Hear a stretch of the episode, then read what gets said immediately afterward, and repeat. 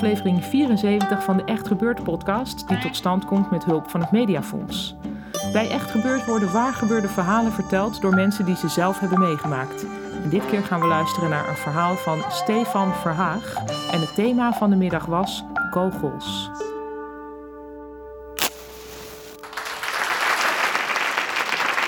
Uh, mijn ouders die zijn heel erg tegen kogels. Uh, en ze zijn wel heel erg voor de vrede. Uh, bijvoorbeeld even de illustratie. Um, ik bladerde laatst door oude fotoalbums. En dan zie je bijvoorbeeld op de linkerpagina zie je mij als een gezellige blote baby. Op een foto dan. En dan op de rechterpagina, daar zie je dan van die foto's. Het zijn een soort aanzichtkaarten uit die tijd. Eind jaren 70, zwart-wit. Uh, van die naakte meisjes in Vietnam uh, met napalm eroverheen. Um, had mijn moeder dan leuk bij elkaar gevreugeld. Mijn vader die had ook een uh, vredespoppenkast.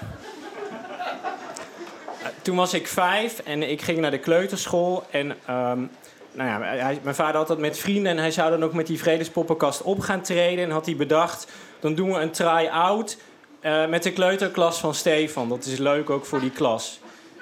Um, en dat was dan in, de, in, de, in onze achtertuin van het, het huis uh, waar we toen uh, woonden. En ik weet nog goed dat, we dan, dat ik dan met mijn, mijn, uh, mijn kleuterklas achter de kleuterjuffrouw aan naar ons huis liep. En dan liepen we zo om via de zijkant naar het huis aan de achterkant. En dan stond dan die, die vredespoppenkast. En ik, als ik dan zo in mijn geheugen terugdenk, dan herinner ik nu ook opeens dat het eigenlijk best wel opvallend was dat dan ook het hele achterste gedeelte van de tuin, dat er allemaal van die hele hoge planten stonden. Dat was echt wel een derde van onze tuin. Die ook een beetje gek, gek roken. En, uh, en uh, dan kwam ik altijd één keer in de week kwam dan Chester. Dat was een beetje zo'n man met zo'n stompje in zijn mond. Die kwam ik dan voor die plantjes uh, zorgen. Dat was ja, ik en mijn zus speelden daar dan ook tussen. Dan kon je heel goed verstoppen, omdat ze zo, zo hoog waren. Maar dat mocht dan eigenlijk niet, want die plantjes ja, dan moesten toch een beetje uit de buurt blijven.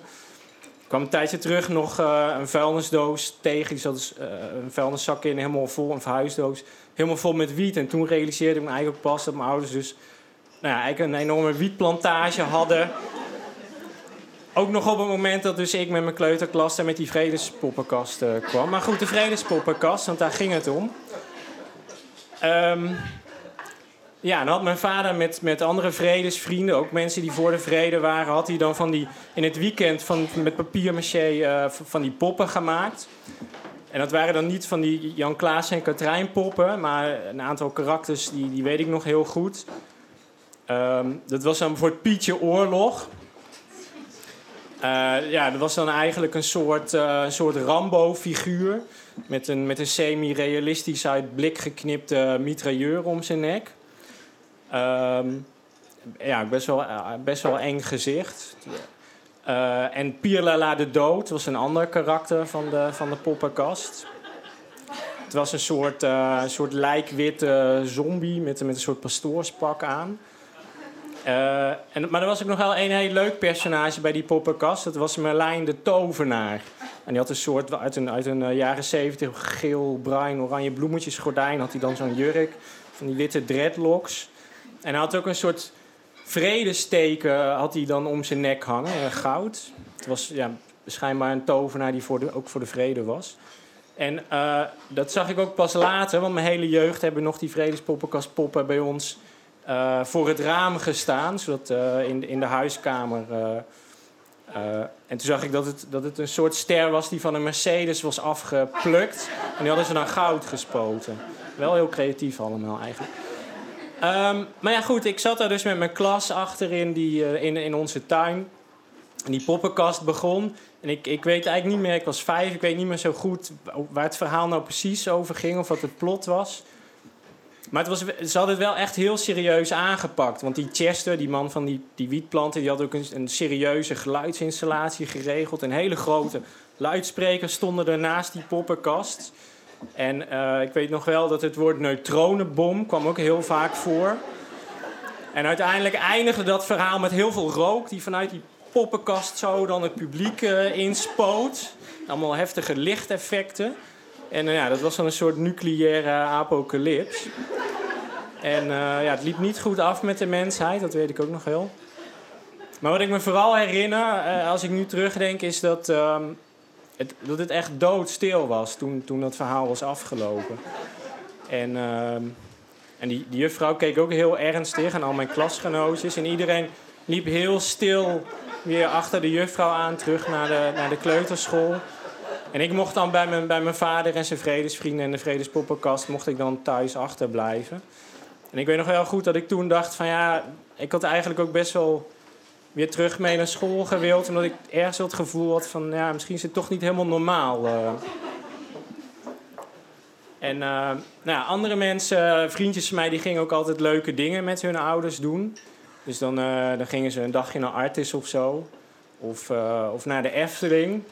En ik en mijn zus en, en mijn ouders, wij gingen ook wel, wel dingen doen. Maar dan gingen we bijvoorbeeld uh, naar Kalkar. Daar, daar is een kerncentrale. En, ehm, en dan gingen we dan demonstreren. Of ja, mijn ouders gingen demonstreren.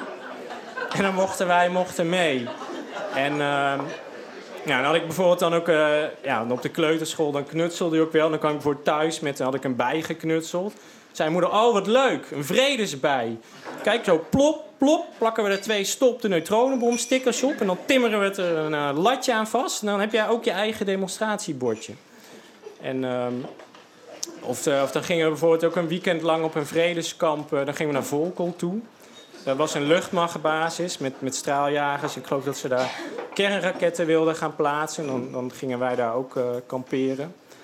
En dan kwamen er van die F-16's heel laag over de hele dag. Het was echt heel uh, best spannend als kleuter om dat mee te maken. Um, nou ja, nog, nog, een andere, nog een ander verhaal over hoe vrede zeg maar, wel een rol ook in mijn jeugd uh, heeft gespeeld.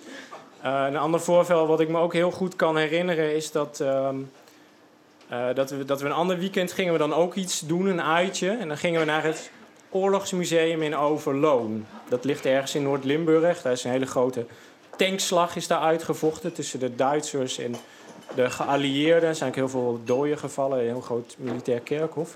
Maar goed, wij gingen daar ook naartoe uh, in het weekend, in de rode Renault 4. En ik weet nog wel, toen we gingen, dat ik dacht van... Hmm, Volgens mij gaan we weer iets bijzonders doen. Want mijn ouders hadden allemaal tassen bij zich. En dan het was niet een koelbox of zo met eten, maar nou ja, echt allemaal dingetjes. En uh, ik weet nog wel, toen we bij de, bij de ingang kwamen, stonden er ook weer allemaal van die andere vredesvrienden. Ook met allemaal tassen en dingen. En ja, wij met z'n allen dat, uh, dat, uh, dat oorlogsmuseum in. En wat bleek nou, wat, wat ze dan bedacht hadden, was dat ze een soort uh, politiek straattheater dan in dat museum zouden gaan doen. Om ook een soort bewustwording bij het publiek daar te creëren. Dat vrede dus schijnbaar heel belangrijk is of zo. Maar goed, um, ik vond het allemaal wel best. Totdat op een gegeven moment mijn vader zei tegen mij en mijn zus... nou, dan komen jullie even hier zitten op dit bankje. En, uh, dan, want jullie gaan ook meedoen. Nou, wij moesten stilzitten en toen... Uh, ging mijn moeder ons met een soort rode verf insmeren op onze armen en op ons hoofd. En ik dacht al, nou, dit, er zal wel iets gaan gebeuren. En, um, en jawel hoor, want nou, dat bankje was ook naast een, een, soort gevechtsvliegtuig met een hekje eromheen, dat je, dat je ook niet te dichtbij kon komen. En toen tilde mijn vader mij en mijn, en mijn twee jaar jongere zus over dat hekje heen. En toen zeiden ja, dan gaan jullie daarvoor dat vliegtuig op de grond liggen en doe maar net alsof je dood bent was dan bedoeld om reacties uit te lokken bij het publiek. Ja, nu kan ik er ook wel om lachen hoor, maar toen was het best wel serieus. En ik weet ook wel dat mijn zusje, die, die moest ook wel, ja, die vond het heel eng. Die moest ook heel hard huilen, dus het was ook een beetje zielig. En uh, dat vonden de mensen die eromheen stonden eigenlijk ook wel. Want nou ja, al voordat wij daar lagen, kwam er al best wel veel respons vanuit het publiek. Van nou, dat dat echt niet kon. En ja, dan ook nog om je kinderen dan zo voor in te zetten en zo. Dus er ontstond al heel snel een, een soort opsto opstootje. Een beetje een gespannen sfeer tussen al die vredesmensen en die mensen die dan ja, meer voor mij en mijn zus waren of zo, denk ik. Um, en, en dat werd eigenlijk ook alleen maar wat hectischer toen er ook nog allemaal uh, museumpersoneel bij kwam en, en bewaking. En er werd een soort opstootje. En, uh, maar goed, het liep gelukkig wel goed af, want op een gegeven moment toen, toen kwam er een wat oudere mevrouw en die stapte over dat hekje heen. En die heeft toen mij en mijn zus daar weer weggehaald. En op dat bankje neergezet en ons een beetje die, die, die rode dingen eraf gehaald. Dus uh, ja, dus vrede heeft wel een beetje een rol gespeeld uh, in mijn leven. En inmiddels uh, zijn we zeg maar 32 jaar verder en heb ik, ben ik getrouwd en heb ik zelf kinderen. En, en ik woon in Amsterdam-Noord. En iedere keer als ik dan vanaf het pontje naar huis fiets... kom ik langs een gedenkteken voor Atatürk. En daar staat dan op... vrede in huis, vrede in de wereld.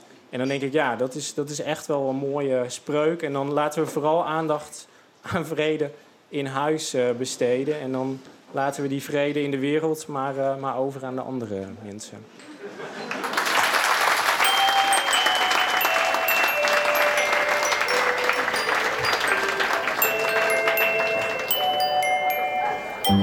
Dat was het verhaal van Stefan Verhaag. En wat zijn we toch blij als we iemand vinden die zo eerlijk en leuk kan vertellen over een bijzondere jeugd.